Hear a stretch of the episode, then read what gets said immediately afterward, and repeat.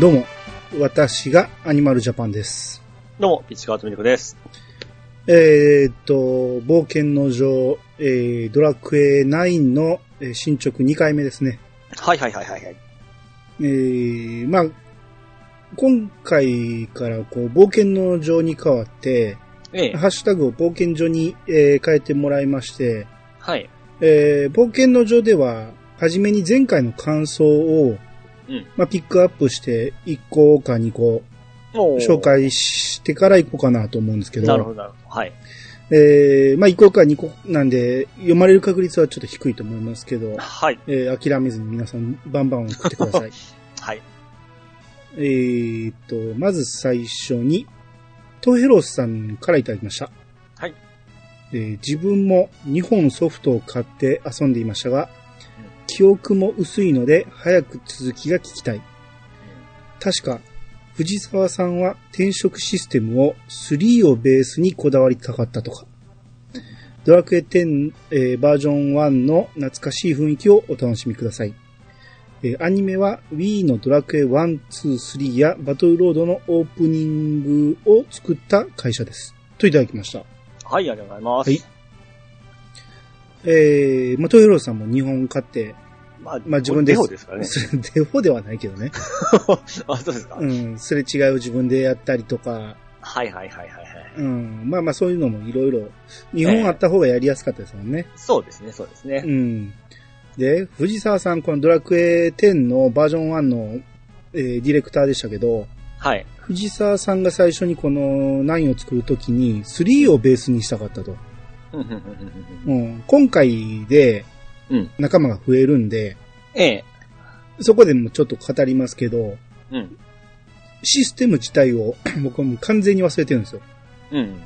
だからどんなんやったかな今このトヘロさんが言うには3をベースにはなってないってことですね。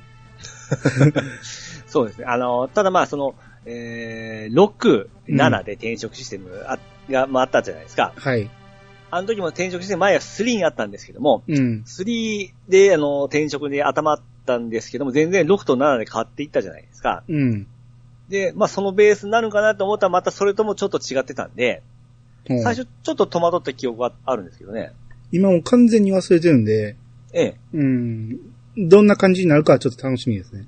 ああ、わかりました。えーこのアアニメは、うんで、Wii の1、2、3のおアニメを作ったり、バトルロードのオープニングを作ったと。はいはいはいはい。ああ、僕があのー Wii の1、2、3のアニメーションは絶賛してたやつですね。そうそうですね。確かにそれに近いっていうか、ほんまに今回もクオリティ高かったんで、うんうん。うん。なかなか、えー、これからも多分アニメーションちょこちょこ入ってくるかもしれんので、ああ、でしょうね、でしょうね。まあ、それは楽しみですね。はい。はい。えー、続いて、ヤギニョンさんからいただきました。はい。天使界の音楽はドラクエ10でも使われていますねえ。あえてどこでとは言いませんが、えー一方、中ボス戦闘曲は今のところ使われていません。えードラクエ10にはドラクエ9の中ボスも出ていますが、BGM は残念ながら通常戦闘曲、負けるものか、です。ちなみに、私はドラクエ9の中ボス戦闘曲、渦巻く欲望は比較的好きです。といただきました。は はい、ありがとうございます。い。他にもいましたね。あ、けん、けんけん丸さんも好きですって言ってありますね。です。もう、だからこういう軽はずみなこと言っちゃダメなんですよ。そうですね。ええ軽はずみというか、あなたの好き嫌いは別にいいんですよ。人気ないって言っちゃうからダメなんですよ。そうなんですよ。僕の思考でガーって言ってしまうからよよくないんですよね。そうね。あ本の、自分が思うことは全員が思ってると思うんですよ。そこがあかんのよ。当そうなんです。それがいいか。そう。個人的な意見は何言っても大丈夫です。そうです気をつけないといけないんで、ついついね、盛り上がってしまう。そうですね。みんなそうでしょって思ってしまうんですよね。まあまあ、今回、えー、まあ僕、この後語るところで中ボス曲、多分、あれがそうやと思うんですけど、ええまあその時またちょっと喋りますわ。ああ、わかりました。はい。はい。えー、二つみ、一つか二つって言いましたけど、ちょっと最初なんでちょっと多めに、はい。えーサイフリートさんからいただきました。はい。えー新番組スタートおめでとうございます。えー好きなドラクエ9の冒険、楽しみです。兄さんのお話に登場した町や村で、えー、ドラッグエビルダーズ2で僕が作った場所があれば、感想と一緒につぶやこうかなと。といただきました。はい、ありがとうございます。これも早速上げてくれてるんですけど、はい。天使会とか、そうですね。ウォルロ村を作ってはるんですね。すすっげえ。電車まで。あ、ウォルロじゃないんか。これはあれや。セン、セントシュタインか先頭車、はいはい。ですね。これすごいですね。浮かせれるんや、この天の箱舟。ですね。くっついてたらいけるってことかな？ああ、そう、うまいことやってるかもしれないですけど、まあ、うんでもうまいですよね。えー、すっげえな。あの、なんか、煙も作ってますね。あの、あ、ほんまや。これはちょっと浮いてますよね。ですよね。うん。だから、これから先、僕が行く街にもし、サイフリットさんが作ってたら、あげてくれるってことなんで、まあ皆さんも冒険の城のハッシュタグをちょっと検索して、はい。これ一見の価値ありですんで。ですね。やっぱり、なんだかんだ言って、結構ドラクエ9好き多いですね。そうですね。うん。どうしても、やっぱ一回しかやってない人が多いんで、記憶が薄いっていうのはもうしゃあないんですけど、うん。その深くやった人は好きな人やっぱ多いですね。うん。はい。はい。えっ、と、あと、奮闘さん。はいえードラクエ9ストーリー序盤でいろいろ、後につながるお名前が結構出てたんですね。うんサンディやリッカは他のナンバリング、外伝作品等で出演して、DS のデフォルメされていない状態を見てこんなビジュアルだったのかと思ったりしてました。えーリッカはハンフリーにも似てるとか言われた 不遇の存在っていう。まあ、バンダ、バンダナだけかなっていう感じですけど。服の色もちょっとなんかそれっぽくないですか？髪型も。ああ、まあまあそうですね。うん。まあ、バンダナしてるとどうしても、この同じバンダナに見えるからね。ああ、まあそうですねう。ん。これ並べてみると、リッカと、この、何やったっけ、えー、イレブンのイレブン、イレブンのこの子。エリ、エリカじゃなくて、そんな名前ちゃうわ。えー、エリ、そんなんちゃうでしょ。エレン。ええやったっけ？もう出てこないです。はいあの、まあねうん。は、全然似てないですね。そうですね。うん。やっぱ、あれだけですね。バンダナだけですね。はいはい。うん。あとちょっとあのー、ひらひらした服着てるっていうくらいかな。ああ。うん。まあ、年もだいぶ上じゃないですか？リッカって、ちょっと幼いイメージある。あれ、絵のせいですかね？頭身が低いだけでしょ。多分同じぐらいと思いますけど。はい。はい。えー、まあ、まだまだいっぱいね、あの、送っていただいてるんですけど、はい。えー、全部読んでたら話が進まないんで、これだけになってしまいますかはい、とりあえずはい、こんな感じで、えー毎回最初に読んでいきたいと思います。はい。えー、じゃあ前回の続きいきますが、はい。まあ、最初、序盤のストーリー終わって、センターシュタイン城に次は向かうということで、うん一目散に向かいまして。あの、あのん、セントシュタインってすごく言いやすくないですか？言いやすい？ええ。どういう意味で？口がこう喋り、セントシュタインって言い、言いや、言いたくなるんですよ。うん。そうでもないですか？いやいや、かっこいい名前やとは思いますけど、はいはい。セントっていうのは？え？セントっていうのはどういうこと？あのー、あれ、セントお兄さんのセントじゃないですか？サンクそうそうそうチュアリみたいな。そうそうそう。サンクチュアリ、まあまあそうですね。でしょ？聖なんたらっていうね。ええ。聖なるっていうことね。うん、でしょ？シュタインは知ってるでしょ？あれでしょ？シュタインズゲートのシュタインでしょ？うん。だからまあ、名前でしょうね。うんアインシュタインとか、なんたらシュタインっていう。この合体がすごく口が心地いいんですよ。だからそんなに珍しい単語ではないんですけど、うん。よく来る街になりますね、ここから。そうです。そのイメージ。だから、最うん。最初の町、村が言いにくいんですよね。今でも、ウォウォルロ？ウォルロ。うん、ウォルロは確かに言いにくいし、あの、キーボードで打つときもめんどくさい。そのイメージが、やっぱり。はい。はい。すいません。はい、このセントシュタイン城に一目散で向かいまして、ええ。もう、間にすべてのシンボル、えー、かわしていきまして。はいはいはいはい。なぜかというと、次の街で、うんもう仲間が増えるの分かってるから、うん。もう早く仲間が欲しいんですよ。あ無駄な戦闘、あの、経験値は積みたくないと。積みたくない。なるべく、兄と他の仲間のレベルを揃えたいんで、なるほど。うん、無駄にレベルを上がりたくないんです。もう一目散に向かいまして。うん。で、まあ、城下町入ると、はい。まあ、最近ではもうドラクエも恒例になってますけど、うん。街に入ると、い一旦、街並みをムービーで見せてくれるんですね。ああ、そう、うんあ、こっからでしたかね。この時ありましたね。うん。うん、あこんな感じだったんやと思って。はいはいはい。もう、うんなんか慣れて当たり前じゃ思ってましたけど。そうですね。もう10も11もあるから当たり前になってしまったけど。うん。うん。で、まず、リッカとルイーダがうん。宿屋の前にいまして。はい。で、ルイーダが、どうしたの？もしかして緊張してる？うん。な、リッカが、はい。私なんかが今日から宿屋を始めるなんて、誰も納得しないんじゃないでしょうか。あルイーダが、うん。それはそうかもね。でも、私は人の才能を見抜く自分の才能を信じてるわ。言うて、二人で入っていきまして。はい。で、それを見たサンディが出てきまして、はいはい。なんか面白そうじゃない？ちょっと見てこようっていういうことで、えー、入ってすぐのとこにあった宿屋に、まず寄りまして、うん。じゃあ、いきなりカットシーンで、はい。えー、こうレナっていう金庫版の女の人が、うん。こんな小娘連れてきて宿屋を潰すつもり？っていう。うん。な、リッカが、ちょっと待ってください。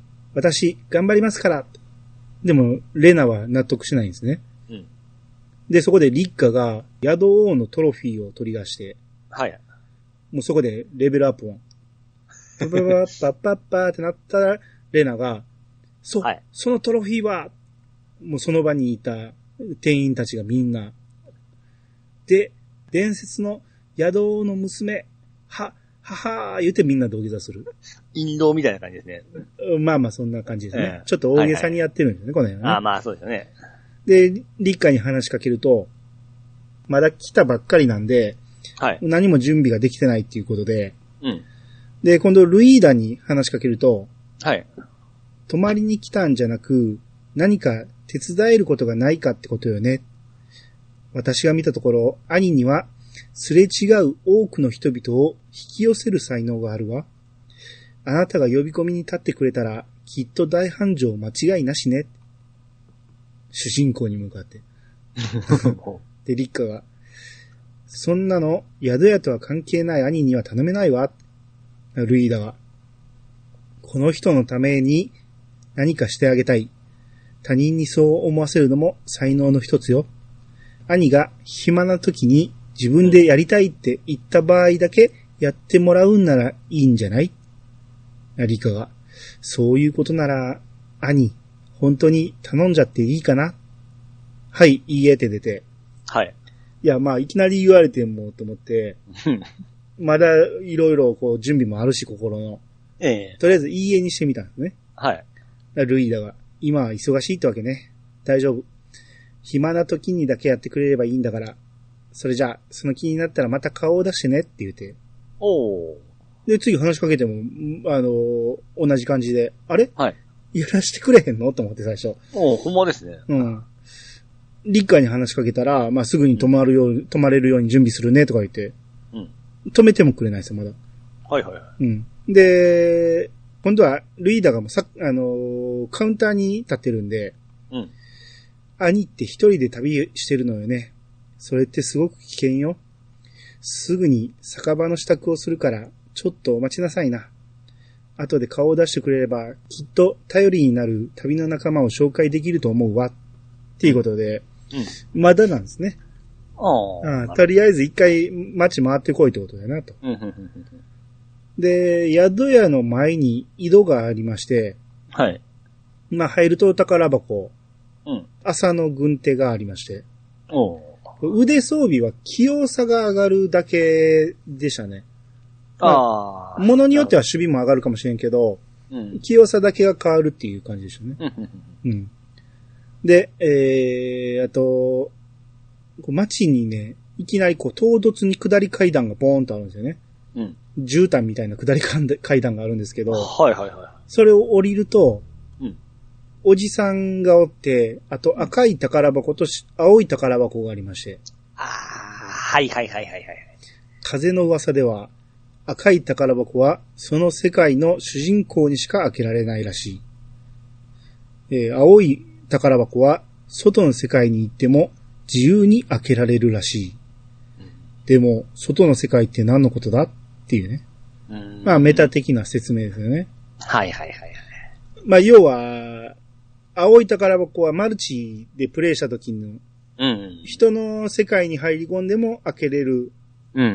道具、えー、宝箱を持って帰れるってことですね。でしたね。うん。で、しかも自分の世界だったら、青い宝箱は何回でも蓋が閉まるんで、はいはいはい。何回でも開けれるってこと。あれ、時間で復活でしたっけ？時間かどうかはわからへんけど、うん。うん。まあ、復活はしましたね、確かに。はいはいはいはい。うん。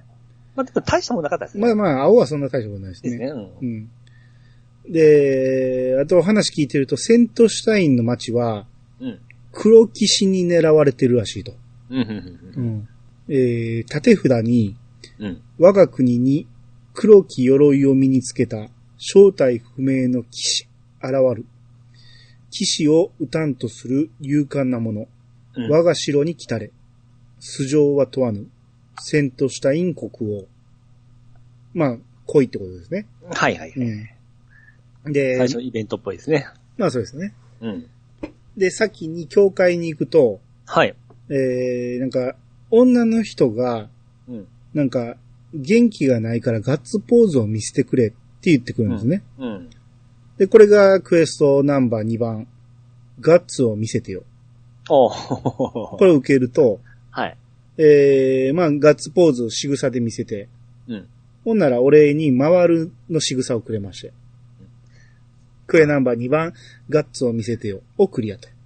その辺の仕様とか音楽って10と一緒ですよね。10と一緒ですね。ですね。うん。あ、と、あのー、ドコパレとか、はい。あの辺も全く一緒ですよね。ああ、そうです。そうですね。まあ、そっからの派生でしょうけどね。そうそう。だから、ドコパレの前の、その、えー、なんたらパレード、ヤフーゲームでやった時も、はいはい。あ全く同じの使うんやと思って。うん。でも、ここでドラクエの中の世界観のそのクエストの発注方法と音楽はもうこれで通しいうような感じでしょうね。まあ、これまでのドラクエとはまた違って、うん。てか他のゲームでこういうパターンあったじゃないですか。クエストを受けて、クエストをこなすみたいな。うん。あ、それを導入するんやと思って。そのハンコポンってつくのも、当初なんかモンハンっぽいとか言われてたんですよ。あそうなんですね。ええただまあもう慣れてしまっても、炭焼きはできてますけどね。そうですね。最初はちょっとドラクエっぽくない感じはしたけど、もう慣れましたね、これはね。そうですね。うん。うん。で、えー、だクエナンバー2番なんですよ。だから1番受け損ねてるんですね、僕。あ、ほんまだ。うん。城に入って、うん。えー玉座の前に入ると、はい。えーカットシーンになりまして、王様と女の人が喋ってるんですね。うん。で、王様が、フィオーネよ。何度言えばわかる。あの者に会いに行こうなどと、このわしが許せるわけなかろう。だフィオーネ姫が、うん。いいえ、お父様。あの黒騎士の目的はこのフィオーネです。私が赴けば、国のみんなは皆安心して暮らしていけるでしょう。王様が、バカを申せ。自分の娘をあんな不気味な男に差し出す親がどこにいるのだ？っていうことで、はい。えー、王様に話しかけて、まあえー、一応志願すると、うん。生きずりの旅人であるお主に黒騎士退治を頼むというのはもちろん訳がある。実はな、黒騎士のやつはわしの娘フィオーネを狙い、この城にやってきたんじゃよ。うん奴は約束の時間までにフィオーネをシュタイン湖という場所に届けるよう言い残して去っていったのだ。しかし、わしはその言葉を罠だと思っておる。兵を送り、城の守りが薄くなったところで、奴は城にやってくるに違いない。それゆえ、わしはお主のような自由に動ける人材が欲しかったんじゃ。姫が、そんな見ず知らずの旅の方を巻き込んではなりませぬ。お前は黙っていなさい。あんまりですわ。私の気持ちを少しもお分かりになろうとしないで、って言って走っていくんですね、姫が。うん。で、王様が、ご本、すまんな。フィオーネは正義感の強い娘。この件に責任を感じておるのだろう。それでは、兄よ、シュタイン湖に赴き、黒騎士の所在を確かめてきてくれ。この城の裏手にある北の橋を渡って、さらに北を目指せばよい。もし、奴がそこで待っておったら、そのまま叩きのめして参れ。っていう、はいはい。まあメインストーリーですね、これがね。なるほど。はい。うんで、さっき出ていた姫うん。に、えー姫の部屋に行って話しかけると、はい。なんか黒騎士は悪い人じゃないと。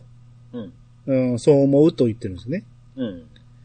で、あといろいろ城探索してると、2階のテラスに天使像がありまして、はい。守護天使サルエル像って書いてあるんですね。おう。で、もう一つ、えー近くにありまして、うん。調べると、守護天使ボルタス像って書いてるんですよね。うん。サルエルとボルタス。二人おるんですね、ここには。あサリ、サリエル？サルエル。サル、なんか聞いたことあるような名前ですね。あまあ、これは、その天使とか、その、その辺ではうん出てくる名前ですね。えー、で、えー、本棚の前にいたじいさんが、うん。えー古い書物の中に素晴らしい本を発見したのじゃ。こりゃたまらんわい。じゃが、肝心なところが黒く塗りつぶされておっての、うん。お前さん、魔法の聖水を持っておらんか？こりゃ秘密の話じゃがの、あれがあれば黒いインクを消す薬が作れるんじゃよ。ひひひ。え、クエナンバー8番。大事なところの黒インク。はい。えー魔法の聖水はなかなか見つからんかもしれんが、旅の途中で手に入ったらでいいからの。おっと、それからこの本のことは王様には内緒じゃからな。にししししって。まあ、素晴らしい本の大事なところが黒くなるほどねっ。ていうね。はいはいはい。はい。もうこの笑い方っていうことでね。うんまあ、じじいですし、まあ、定番でしょうね。うん。まあこれは大事、魔法の聖水は持ってなかったんで、う受けたままにしといて。はい。うん。あと、本棚に、うん。9世の時代。えー、数字の9に、世ね、9代目ってことね。9世の時代。長きにわたるセントシュタイン氏の中で、セントシュタイン9世は、最も民に愛された国王と言われているうん。だが、彼を取り巻いていた背景、9世の時代がいかなる時代であったかを記すものは見つかっていないのである。何のことかさっぱりわかんないですね。うん。あと、城の井戸の中に、なんか荒くれ者がいまして、はい。で、なんか壁にひびが入ってて、うん。そこを覗いてる感じなんですね。地震でできたひび割れのずっと向こう側によ、なんか部屋っぽいのが見えるんだよ。でも、この穴が通れないんだよな。俺、間に行ってんだけどさ、そこのあんた、スライムゼリー持ってこれねえか？うん。でクエナンバー7番、気がかりな隙間を受けまして。うん。で、持ってたんで、はい。渡すと、えー、力の種をくれまして、うん。さーて、こいつを体に塗りたくってだな。うひ、冷てえー、こうすれば、つるんとって言って入ろうとするんですけど、うん。つるんと、いけねえいけるわけがねえそれどころか、体が挟まって抜けねえいや、いや、待て待て。ちょっと待て。いくらなんでも、そんなやばい話が、う、く、ぬおー、抜けた。あーダメか。そうだよな。そうさ、スライムゼリーなんかでどうにか、えー、なんとかなるわけねえって。えークエナンバー7番、気がかりな隙間をクリア。おーちょっといやらしいネタですね。いやらしいかどうかはわからんでしょ。ただ単に部屋が見えるから見に行きたいってことでしょうけど、ああ、はいはい。こんあの、さっき言いましたけど、これ全然わかんないままなんですよね。うん、はい。後で回収してくれんねよな、こういうのって思って。いやー、ないんじゃないですか。いや、だって向こうに部屋がある言うてるんですよ。どっからも入れないんですよ、そんなん。うわーちょっと覚えてないですなんか、その辺のクエはなんかそういうのが多かったような記憶があるんですね。いや、だから最後までやってみて、はい。で、もう一回一から聞き直して、こういうのが、うん。あれどうなったんっていうのが見つかるか、うん。うん、もしかしたらあれとこれが繋がってんのかなみたいなのが、もしかしたらあるかもしれんしあー、なるほど、そうですね。うん、まあその辺はちょっと、えー楽しみに。はい。えー、で、あと、地下牢に囚人がおって、うん。なんかセントシュタイン城には歴史的価値のある首飾りが眠っているらしい。うん。で、とある王国の姫がこの国に嫁ぐときに持ってきた代物らしいって言って教えてくれるんですね。うんうん。情報がいっぱい出てきますね。そうですね。最初の街で、まあ、広い、広いんでしたっけ？まあまあ広いですね。ああ、いろいろ散りばめてますね。そうで。す。どんどんどんどん情報が立て続けに出てくるんですけど、うん。まあ覚えきれんっていうほどではないですけど、うん。えー次2階にバートンっていう兵士がいまして、はい。薬草と毒消し草とうん。満月草を急いで持ってきてくれないかって言われて、うん。クエナンバー5番、お薬をください。バンバンクエストも増えてきますね。うんまあこんなイメージありましたね。もうん。最初はいちいちこの一つ一つ消してたんやけど、うん途、中からこう、すぐにクリアできひんクエストが増えていって、うん。だんだんやる気がそがれていって、あ、そうですか。うんで、クリアしてからやな、もう一回ちゃんとやろう思って。やり出したのそれまでは道中にこなせるやつしかやらんかったですね。ああ、むまあ無理はしてはっていうような、そうそう、いちい。ち戻ってとか、そこまでせんかったですね。おー誰から受けたかも覚えてないし。なんか分かるように書いてませんでしたっけ？いや、て今みたいに親切じゃなかったですか？親切じゃない。あの、街とかまではわかるけど、はい。どこに立ってるかがわかんないんですよ。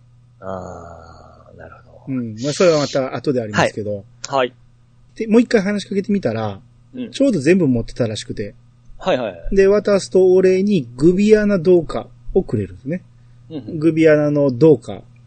お金ですね。はいはいはいはい。で、クエナンバー5番、お薬をくださいをクリア。うん。まあ、順調にクリアしていってますね、この最初はね。なるほどね。うん。宿屋に行くと、うん。はい。まあ、女の人がいて、うん。魔物に杖でダメージを与えると、MP を吸い取れるって教えてくれるんですね。うんうん。ああ、そんなん、ないんからあったんやと思って。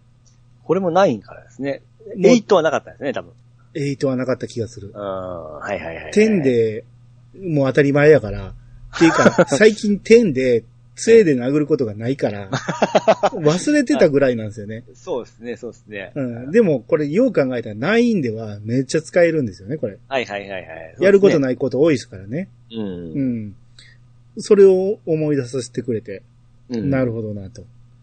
で、立夏に話しかけると、ねえーもう準備は整ったっていうことで、うんメニューが出まして、はい。宿屋に泊まる、呼び込みに行く、うん。宿泊者リストを見るっていきなり出るんですね。うんうんうん。やった人にはわかる、この、いわゆるすれ違いですよね。はい。うん。すれ違って、えー呼び込んできて、ここに表示されるってことでしょうね。そうですね。すれ違うためのセッティングはわざわざ立夏に話しかけなきゃなかったですね、あの頃は。そうですね。これはめんどくさいな、今やると。当時はそういうもんやと思ってたけど。まあ、今思うとそういうシステムのためにその宿屋メインで進めたんですかね。そりゃそうでしょ。ああ、いや、今思うとうまいなってちょっと思ってうまいじゃない。これがありきでしょ、そら。最初からこれがあって、最初の村のストーリー作ったと思ああ、まあ、そうか。う。うん。で、ルイーダに話しかけると、はい。ここはルイーダの酒場。もう、立夏と同じカウンターなんですよ。うん。同じカウンターなんやけども、酒場なんですね、ここね。はいはいはい。うん。旅人たちが仲間を求めて集まる、出会いと別れの酒場よ。うん何をお望みかしらってい、もういきなり営業モードに入ってくるんですけど、いつものもんもんです。あれもうシリーズ通して同じじゃなかった同じで。すね。ですね。う。うんん。で、仲間を呼び出す。はい。仲間を登録。仲間と別れる。うん。説明書見ずにやってますから、はい。まあでもこれ見てわかるじゃないですか、大体。うん。で、一応最初呼び出すにやると、もう最初から何人かおるんですよ。はい。で、それを連れていくか、気に入らんかったら自分で作れるっていうキャラメイクができるわけですね。うんうん。だから3と同じシステムやけど、自分で作れるっていうことですね。そうですね。うん。はいはあの、いはいはい。キャラメイクから全部。ああ、せやせや思い出した。はいはい。うん。で、登録を選んで、うん。で、要は職業やと、この時点では、戦士、僧侶、魔法使い、舞踏家、盗賊、旅芸人。この中から選べるんですよね。うん。うん。で、性別が男、女。うん。あと、体型とか髪型、髪の色、顔、肌の色、目の色。まあ、この辺は主人公を作るときと一緒ですよね。まあ同じパターンですよね。うん。おいで、まあ、とりあえずもちろん作りますから。はいはいはい。えー、まあ、まずやっぱりまあ、ピッチさん作ってあげようと思って。あ ありがとうございます。うん。で、ピッチカート。はい。職業は何がいい？盗賊ですか？なんで？え？あんたた戦士でしょ？あ、選手ですか？脳筋やねんから。戦士しかできないでしょ殴るぐらいしか。あ、はい。あと男と女どっちがいい？女に決まっとるじゃないですか。あ、だからもちろん女にしてあげましたよあり。がとうございます。ありがとうございます。で、身長はまあ、真ん中ぐらい。はい。うん。で、髪型は、ええちょっとウェーブがかったやつにしてあげたんですよ。ああ一番好きです。もうピッチさんが好きそうなやつにしてあげたんですよ。はいはいはいはい。髪の色何がいい？ピンク。おーあーい黄色じゃないですか。いや、ピンク俺ピンクにしてあげた。ああ 絶対好きやろうなと思って。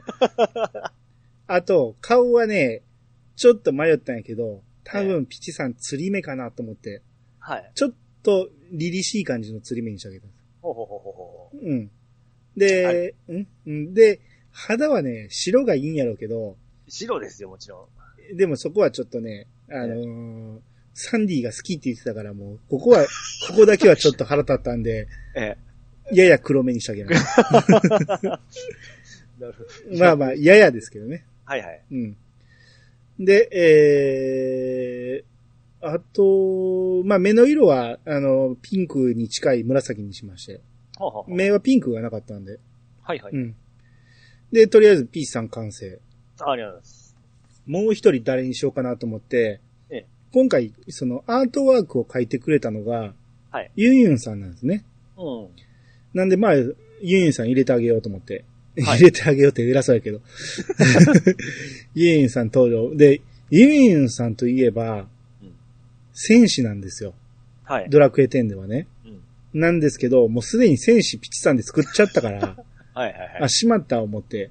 ええ。で、どうしよう。まあ、ユンユンさんっぽいっていう何があるかなと思って、魔法使いかと思って。ほうほうほうほうほう。うんまあ、魔法使ってるイメージはないけど、なんとなく魔法使いにしとこうと思って。うん。で、女。で、うんちょっと小さめにして。うん。で、セミロング。うん。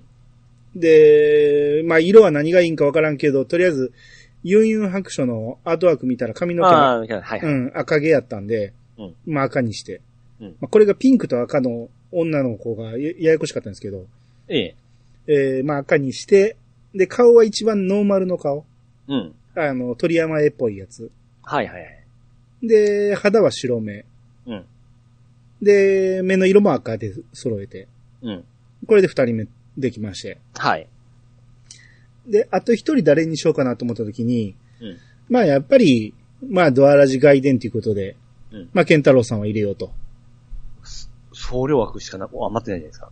そうなんです。ここで気づいたんです。しまった。もう送料入れなしゃあないやんと思って。ええ。ええまあでも、ケンタロウさん送料もできるし、ああ、まあそうですね。うん、別に悪くはないやろうと思って。うん。うん。で、女、女と来たから、まあ男は必要やろうと思う。こんケンタロスっていう名前で女はおかしいからね。はいはいはい。うん。で、えー、身長は、まあ、イメージ的に大きい方が、ケンタロスさんっぽいやろうなと思って、ええ。大きめにして。うんで、髪型がね、すっかり忘れたんですけど、スキンヘッド選べるんですね。お、これ最初からありましたか？ありました。びっくりした。ほうほうほスキンヘッド、主人公の時なかったような気がするんだけどね。あいや、イザヤールが好きな人が好きであるはずですよね。そうそう、イザヤールがあるから選べるんやろうけど、うん。主人公は選ばれへんかったスキンヘッドが仲間では選べるんですよね。おえー、そうなんですね。うん。で、髪の色意味がないんですけど、一応黒にして。で、顔は、もうケンタロウさんっぽいキリッとした顔。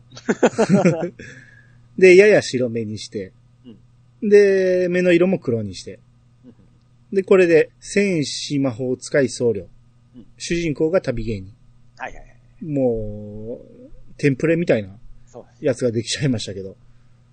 ちなみに初めてやった時のパーティーメンバーとか名前覚えてます？全然覚えてないわ。あ、覚えてないですか？覚えてない。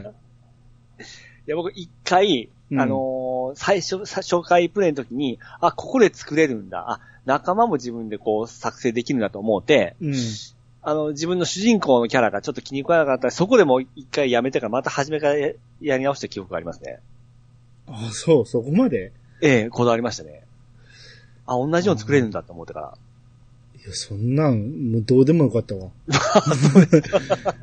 もう、いや、四、三人も作らなあかんの、ちょっとめんどくさって思いながら適当に作った気がするな。おー、あ、そう楽しいうん、多分友達の名前つけたような気するな。はいはいはいはいはうん。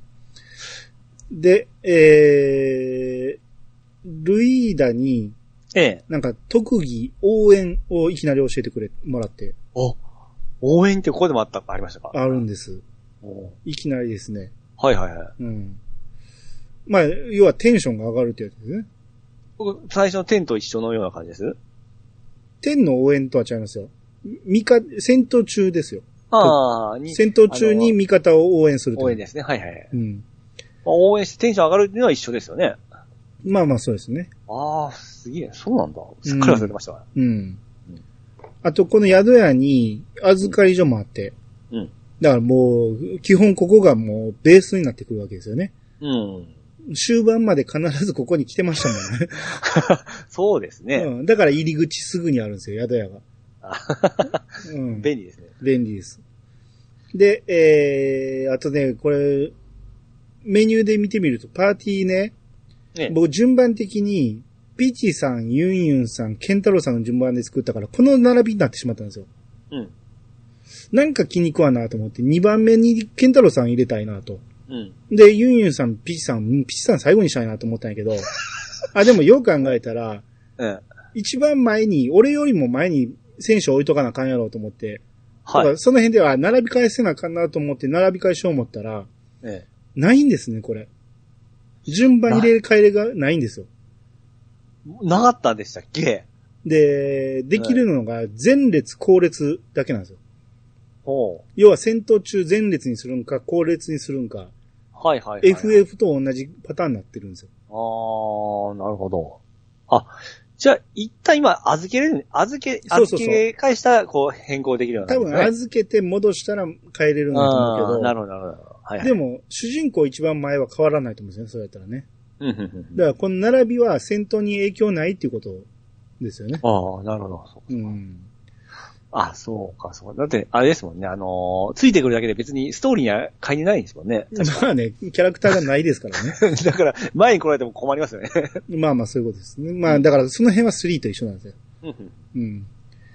で、まあ当然みんなレベルが1とはい。いうことですねうん。で、ここで全員の仲間が揃ったということで、うんえー、早速、えー、ボルロ村の方に戻りまして、はい。まだちょっと探索しきれてないんで、うん。もう隅々まで探索しよう思って。うん。で、うんボルロのすぐ近くに行くと、なんか大きい穴が開いてて、はい。で、なんか、雲の巣みたいなんで塞がれてるんですよね。うん。そこにはなんか、まあまあ行けない感じで。うん。で、その横に高台があって、はい。歩いて行けない感じなんですよね。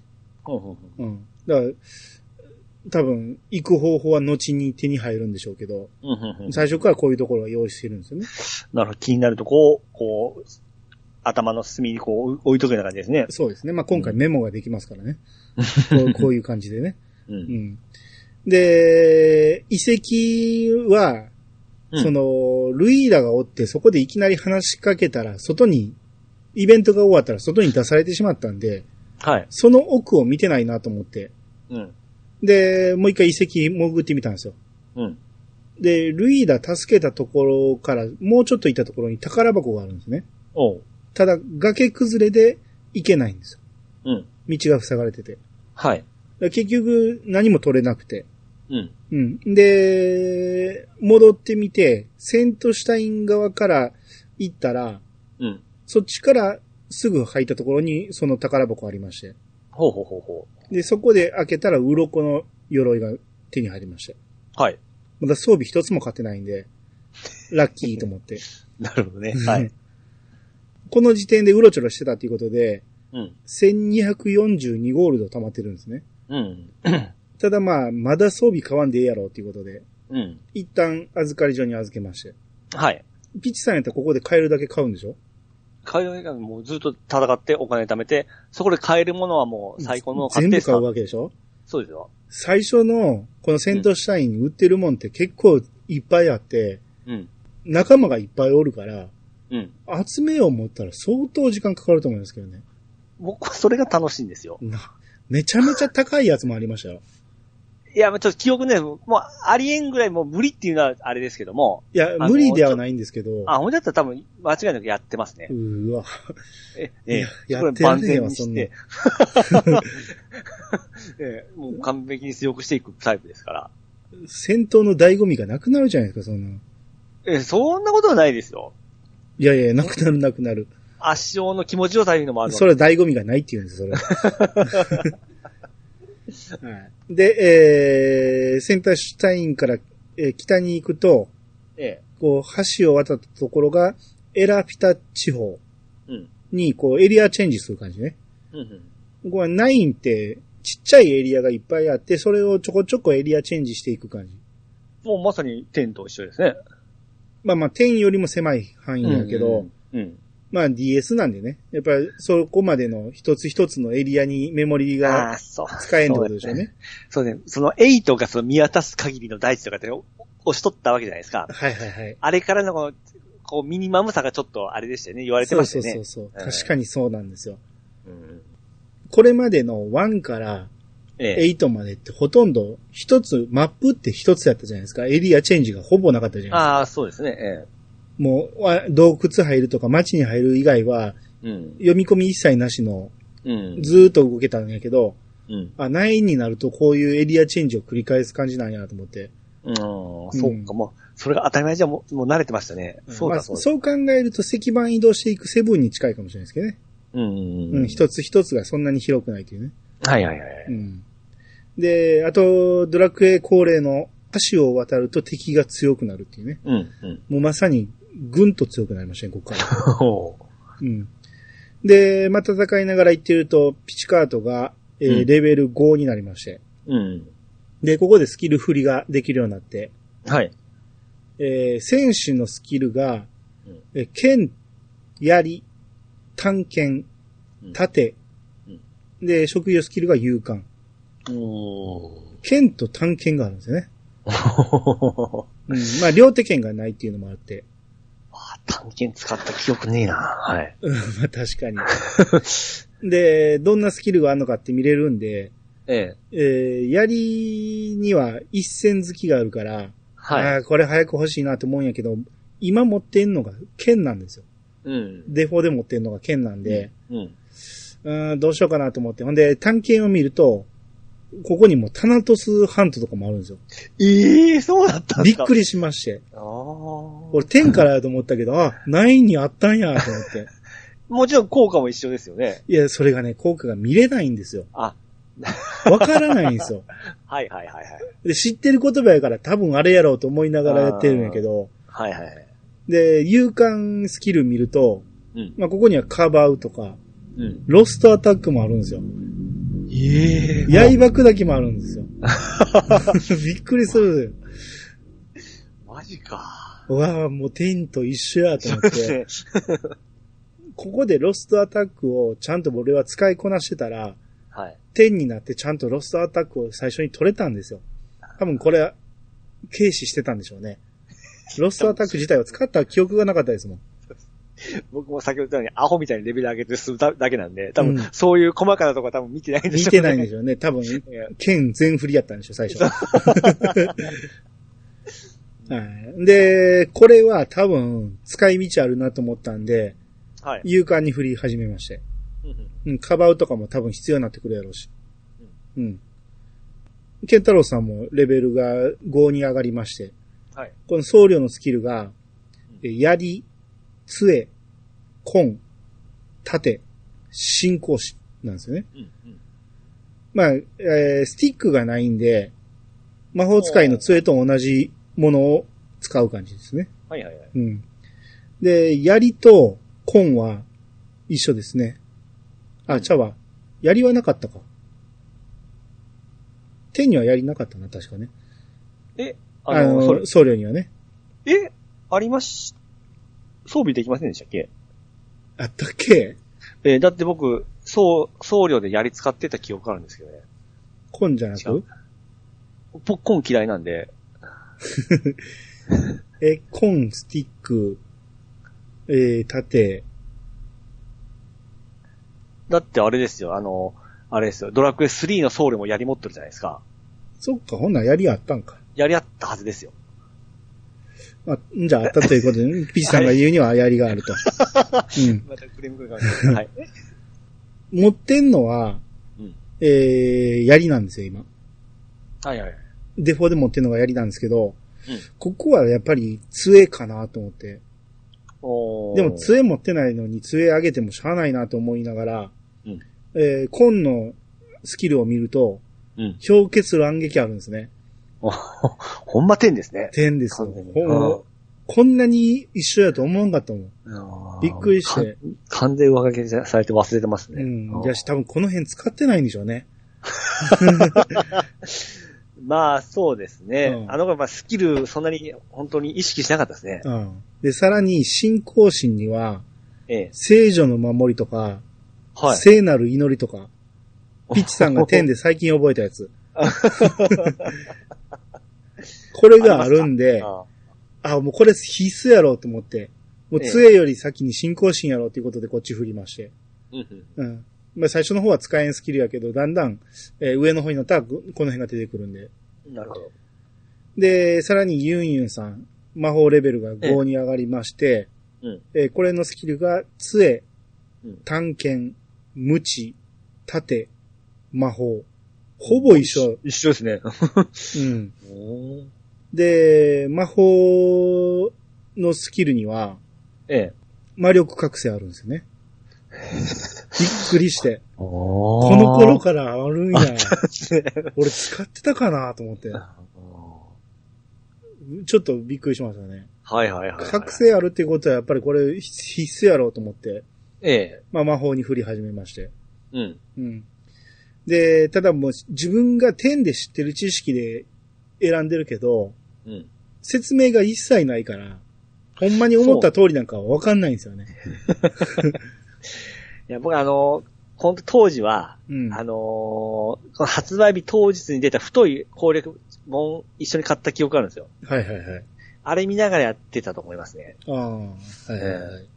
だけど、まあ、全く覚えてないですけども。うんで、スキルを選んで覚えてから、はい。などんな効果かわかるようになるんやけど、ええ。それ、その、覚えるまでは一切見る術がないんで、まあ、うん、その辺は賭けになってきますね。そうですね。か、ほんまに使えるか使えないかがわからんですもんね。そうですねせっかくのスキルに振ってから、あの、あんま使えないスキルだったら、ほんとショックですもんね。初めてやった時どうしたんかなと思うんですけど、う んまあもしかしたらそのジャンプとかその辺にいろいろ書いてたんかもしれないですけどね。そうですね。だから僕は攻略も見見てやってたと思いますよ。はいはいはい。うんで、ストーリー通りシュタイン湖に行きまして、はい。えー、そこ着くとサンディが出てきて、うん。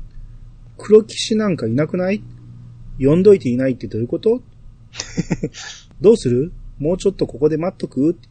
はいってすると、えー夜になりまして、はい。っていうか黒騎士来ないしっていいここで。うん、ここで俺ピンって来て、あ、もしかして、黒騎士今頃城襲ってんちゃうん思って、はいはいはい。やばって思って、罠にはま、はめられたと。かもしれんと思って、サンディが、女子との約束ぶっちするなんてありえないんですけど、私たちもう帰っていくない？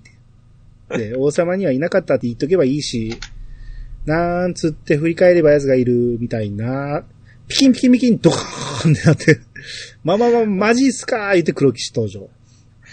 振り返れば奴がいるってあれじゃないですか。そうそう、まさにそうですよ。お 小田裕二的なネタを振り込んでるんです。この当時やったら多分。おー、なるほどなるほど。うん。まさに振り返れば、えー黒騎士登場。はい。えーこの、まあ、真っ黒い鎧を着てて、さらに、馬に乗ってるんやけど、馬も、えー鎧を着てる感じね。もう、あれですね、あの、ラオウみたいな感じですね。まあまあそうですね。うん。うん。誰だ？貴様。貴様に用はない。姫君はどこだ？って言って、槍を抜いて、うん。姫君を出せ。我が、麗しの姫を。で、兜をパカッと開けたら、ええ。中身骸骨なんですね。はいはいはい。で、戦闘になりまして。はい。で、戦闘始まって最初に戦うとか逃げるとかあるじゃないですか。ええ。それはあんまちゃんと見てなかったんやけど、よう見たら、ここに調べるっていうのがあるんですよね。おう。戦う、調べる、逃げる作戦なんですよ。はい。あ、っていうことはこれイベントで調べてみて、えーこいつは、その、怪しくなかったみたいな、なんかそんなんがあるんかなと思って調べるにしてみたら、ええ。謎の黒騎士は攻撃に備えているって言ってただけで、おう。あただ単に敵の状態を見るコマンドかと思って、他にもあったんやと思って。ああ、見破るとかじゃなくて、見破るじゃなくて、あ、何でしたっけ？あの、天でもありますね。モンスターを調査するやつ。ああ、そうですね。まあ、それに近いことでしょうね。うん、う。うんん。で、ん？いや、これも図鑑あったなって今ちょっと思ったんですけど、はいはいはい。あれはまあ、戦っただけで記録されるんでしたっけ？あ、そうですよ。ああ、はい、うんすみません。あの見破るはないです、さすがに。はい、はい、はい。で、初手で、うん、えーユンユン攻撃されまして、うん。即死。でしょ。まあ、それが楽しいですね。装備一つも買ってないですからね。で、続いて、こもう一つ装備買ってないケンタロウさん。はい。僧侶なんで、最初、他の MP が減るまでずっと防御させてたんですよ。はい、はい、はい。他の兄とかピチさんが A- HP 減ったところで、よし、ホイミかけさせようとしたところで、その瞬間に攻撃されてうん。死亡。あと、だから兄ピチで、もうずーっと地味に攻撃するしかないんですよね。ああ、そうか、回復が一応できるんですね。回復は兄ができるから。うん、はい、はいはい。で、ずーっと地味に攻撃してると、最後、兄が会心出して、うん。これがとどめになりまして、ああ、え、序盤で二人亡くなったのにいけたわけですね。いけましたね。ほうん。で、まあ言うても最初のボスで、うんいきなり、ケンタロウさんとユンユンさんに経験値が入らへんっていうのは、ちょっときついなと思って。うああ、いや、ボスです。ボス戦ですもんね。うん結構入るじゃないですか？うん。まあでも仕方ないなと思って、うん。ほんなら、ちゃんとね、死んだユンユンさんにもね、ポイントは入ったんですよ。あ、そんなシステムでしたよ、うん。ただ死んでる時間が長かったうんユンさんは59ポイントしか入らなくて、うん。で、フルタイム戦った兄が350ポイント。ああ、んなんか独特のその配分システムだそったような。はいはい、う。で、死んでないピチさんが291ポイントなんですよ。お少し少ないんですよね。ーうんこれなんでかなと思ったら、多分レベル差ですね。レベルが高い方がたくさんもらえるっていう、このドラクエ10の初期にあったやつと一緒なんですよ。はいはいはい。うん。で、ケンタロウさんは102ポイント。うんだから死ぬのがユンユンさんよりもちょっと遅かったんで、うん。で、ピーチさんと同じレベルやけど、えー、入ったポイントが少ないっていうことは、うんやっぱり、えー、死んでしまうと少なくなるっていうことですね。うん。さん戦闘に長く参加してる方がたくさんもらえるっていう。まあ、この辺は多分マルチがあるから、うんでしょうね。うん。あの、パワーレベリングさせないようにってことでしょうね。はいはいはいはい。うん。考えてますね。そうですね。まあ、それがそのまま手に引き継がれましたからね。うん。うん。で、戦闘終わって鉄のコテを手に入れまして。おーうん。だいぶ時間が経ってるな。全然進んでないけど、まあいいか。えー、黒騎士が、うん何故、何故姫君は貴様のようなものを私のもとへ使わした？メリア姫はもう私のことを、あの時、交わした約束は偽りだったというのか？で、サンディが出てきて、うんねえ兄、この騎士、キモくない？メリアって誰？確か、あの姫の名前は、フィオーネ。メリアなんて名前じゃないんですけど。黒騎士がピキーンってして。うんそ、それは誠か。キャー何なんで私が見えてんの？マジびっくりなんですけどって言って兄の中入っていきまして。ね。で、黒騎士が、なあ、教えてくれ。あの城にいたのはメリア姫ではなく別のものだったというのは本当か？で入ってすると、なんということだ。言われてみれば、彼女はルディアの王家に代々伝わるあの首飾りをしていなかった。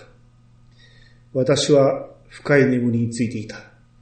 そしてあの大地震とともに何かから解き放たれるように、この見知らぬ地で目が覚めたのだ。しかし、その時私は自分が何者かわからないほど記憶を失っていた。そんな折、あの異国の姫を見かけ、自分とメリア姫のことを思い出したのだ。私の名はレオコーン。ああ、レオコーンっておったな。うん。そして、メリア姫というのは、我が祖国、ルディアの王国の姫。私とメリア姫は永遠の愛を誓い、祖国で婚礼を控えていた仲だった。で、サンディ出てきて。うんじゃあ何？ぶっちゃけこの黒騎士は、フィオーネ姫と元カノを間違っちゃったってわけ？どんだけ似てたのよ。いずれにせよ、私は自らの過ちを正すため、今一度あの城へ行かねばなるまいな。ねえ、兄、止めた方がいいよ。またややこしくなるだけだって。ややこしくなる？それもそうだな。では、そのあたらの方から伝えておいてくれないか？もう城には近づかないと。ルディアノ城ではきっとメリア姫が私の帰りを待っているはず。って言って去っていきまして。うんとりあえず、缶桶を二つ引きずったまま、セントシュタイン城まで戻りまして。はい。で、教会で先機械出せようと思って。うんで、これで一人20ゴールド。うんまあ最初なんで安いですね。はい。うん。で、この時、教会におったあの、仕草のクエストをしてくれた人が、うん。また吹き出しが出てるんですけど、青いマークの吹き出しで、はい。あ、この人クエストを受ける、受けさせてくれるマークやなと思って、うん。もう一回話しかけると、クエナンバー3、伝えてガッツポーズ。うんえーで、これが、なんか、回ってと拍手と、うんうんえージャンプとガッツポーズを連続で見せてくれって言うんですよね。はいはいはい。で、下ボタンに4つ連続で登録できるので、うん言うて、それを登録してやってみると、うん。祈るを教えてくれて、はい。えクエナンバーさん伝えてガッツポーズをクリアと。ほうほうほああ、こんなん、全く忘れてたな。仕草自体をやらへんから、う。まあそうですよね。下押した時が4つ連続っていうの、全然覚えてなかった。うん。うん。もちろんあの、仕草のポーズはテンと一緒ですよね。ああ、そう。、モーションは多分。そうですね。うん。ほぼ一緒ですね。うんう。ん。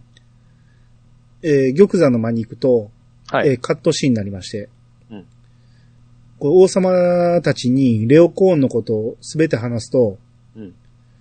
お主はその言葉をそっくり信じて帰ってきたのかそんなもの、口から出まかせに決まっておろう。姫が、お父様、なぜそこまであのく、あの騎士のことを悪く言うのです？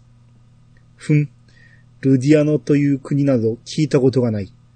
デタラメを言っているんじゃ。よいか兄。奴はフィオーネを狙っていずれまた城にやってくる腹積もりよ。黒騎士の息の根を止めるまでは、お主への褒美もお預けじゃ。なぜ信じてあげられないの？本当に国に帰れず困っているかもしれないのに、って言って、姫が走って出て行きまして。うん。で、姫の部屋に行って話聞くと、はい。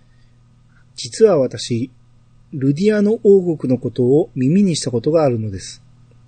昔、バーヤが歌ってくれた、わらべ歌の中にルディアノという国の名前が出てきたのです。もしかしたら、その歌が何か手がかりになるのかもしれません。うん。バーヤは今、ふるさとのエラフィタの村にいます。シュタイン湖の西の方にある小さな村です。っていうことで。はい。えー、まあ、行ってこいということで、うんまあ、ただ、もうす、最初のボスで二人死んでしまったんで、さすがに装備買わなあかんなと思って。うん。で、武器屋行って、えーピチさんには、うんレイピアを、リピ、はいはいはい。剣ですね。うんで、ケンタロウさんに、うん魔導士の杖があったんで、はい。説明で、戦闘中に使うと火の玉が出ると。おう。あ、これ、ケンタロウさんにはちょうどいいと思って。うん。うん。で、これを買ってあげて、うん。この二つ買ったところです。お金なくなっちゃいまして。もう防、防具買えないなっていうことで。ユンユンさんまだ 初期装備じゃないですか。そうですねうん。しゃあない。まあ、もともと杖を持ってるから、その、僧侶と魔法使いにはやっぱり杖持たしたいんで、いはいはいっ。ていうことですね。うん。うん。あーちょっと長くなってるんで、もう今回ここでまでにしましょうか。もう全然進んでないけど。はい。はい。まあ、次回、えー、この先行きますけど、うんまあ、あの、この先もだいぶ進んでるから、そんなに間開けずに、えー、続きやると思います。あと一個、あれですよあれですよ。はい。一応中ボスで迎えたわけじゃないですか。ああ、や、やりましたね。あの時一切僕聞いてなかったですね。一切聞いてなかったですね。マジですか？はい。で、次のボスも倒してるんですけど、はい。次のボスの時に、あ、これもしかしてピチさんが言ってたのこれのことかと思ってええ。聞きましたけど、はい。まあ確かに、ええ。ちょっと違和感はありますね。気をつけてくださいよ、言い方。いや、でも全然嫌いじゃないですよ。ああ、はいはい。あの、最初の方だけちょっと違和感あったけど、途中から全然普通に、いや、悪くなかったですけどね。ああまあちょっと重厚な感じですけど、やっぱり、あれですかね、あの、えーやっぱり DS が、のスピーカーが弱いですかね。そう、そこなんですよ。スピーカー云々よりもうん、多分、あの、音色が限られすぎてて、うん。通常戦闘曲もうん。全然ぽくないんですよ。あの、めちゃめちゃ機械音なんですよ。うん。これまでのファミコンからずっと、意外と聞いててピコピコ音なんやけど、聞きようによってはちゃんとあれに、あの、クラシックに聞こえるじゃないですか。はいはいはいはい。どう聞いてもピコピコ音なんですよね。ナインの戦闘曲。うん。あのーだから、その辺がちょっと違うなとは思いましたね。なるほどですね。うん。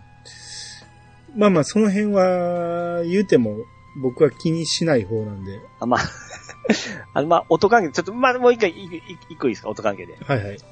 確かドラクエ9が出た当時に、あの、スライム型のスピーカーも一緒に出たんですよ。へえ。覚えてますか？いや。あの、8が出た時には、スライム型のコントローラーが出たと思うんですよ。プレステ2で？そうなんですよ。本当あの、スライムの形したコントローラー、もう使いにくいんですけども。全然覚えてないわ。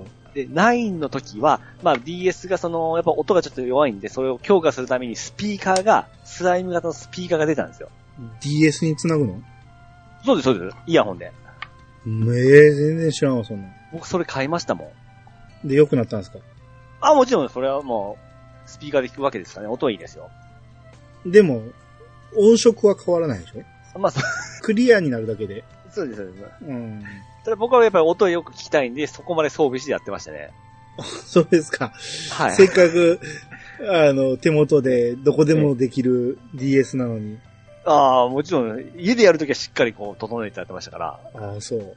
は俺はあったとしても繋がないですね。ゴロゴロ寝転びながらやりたいですね。い。ああそうですか。動けないとか嫌ですよ、そんな。あ僕はもう音を重要視しますんで。まあ、あのスピーカー、そういえば、どこにも売ったかな、どうかなって今、記憶にないんですけども、多分もうないかな、あいうのがあったんですよ。あ。はいはい。あと、だから僕今回でもう、すれ違いができるようになりましたんで。ああ、そうですね。うん。もう、アニさんのとこ大阪なんで、もしかしたらすれ違えるんじゃないですか？いや、それちょっと考えたんですよ。ええ。もし一人でもすれ違えたら奇跡じゃないですか。そうですね。まずは言えへんじゃないですか、今。はいはいはい。でも、やってみるのは楽しいかもしれんなと思って。そうまあ言っても。もこの大阪非常事態が出るかっていう、こういう時期なんで今はしないですけど、はいはいはいはい。もうちょっと収まったら、だこれをクリアする頃には一回試してもいいかなと思って。おー久々にこう、ドキドキしながら DS 開くことになるんじゃないですか。そうそうそうんだから、あのーまあ、電車で移動するのめんどくさいから、車でね、うん。その第一チェックポイント、うちの近所の駅の近くとかね、はいはい。第二チェックポイントは、えー、もうちょっと都会、で、次、梅田、うん、で、最終チェックポイントも、ここがダメだったら無理だっていう日本橋にしてね、うん。もしかしてどっかですれ違えるかっていうのを、うん。ちょっとやってみてもおもろいかなと思う。ああ、いいですね、いいですね。うん。で、なんやったら、もうそれクリアしし終わった頃に、うんあの、もしコロナが落ち着いてたら、うんオフ会やってもいいかなって。すれ違いしましょう、オフ会。ああ、いいですね。うん。まあ、やらないと思いますけど、まあ、やったらおもろいかなとはちょっと思いましたね。うん。昔のデータをみんな持ってきてもらって、僕はいはいに地図をくれるっていうね。あれ、すれ違った人のデータ見えるじゃないですか。はいはいはい。あれ、うわ、なんやこれっていうのはすごいのとすれ違った時とか感動してましたよ。ああ、まあ、そういう、いろいろありましたね。あ、うんこんな時間やってんねんとかね。はいはいはい。すごい見てましたね。あれが楽しかったですよ。しょぼいやつとかすごいやつとか。そうですね。う。うんん。まあまあ、そこまでいけたらいいですけど、まあその頃になったらまだちょっとその辺も考えてみたいと思います。はーい。よし、じゃあ今日は終わりましょう。おい。えー、ハッシュタグは、えー、冒険の女をつけて、えー、ツイートしてください。お相手は兄と、石川とみりくでした。またお会いしましょう。さよなら。さよなら。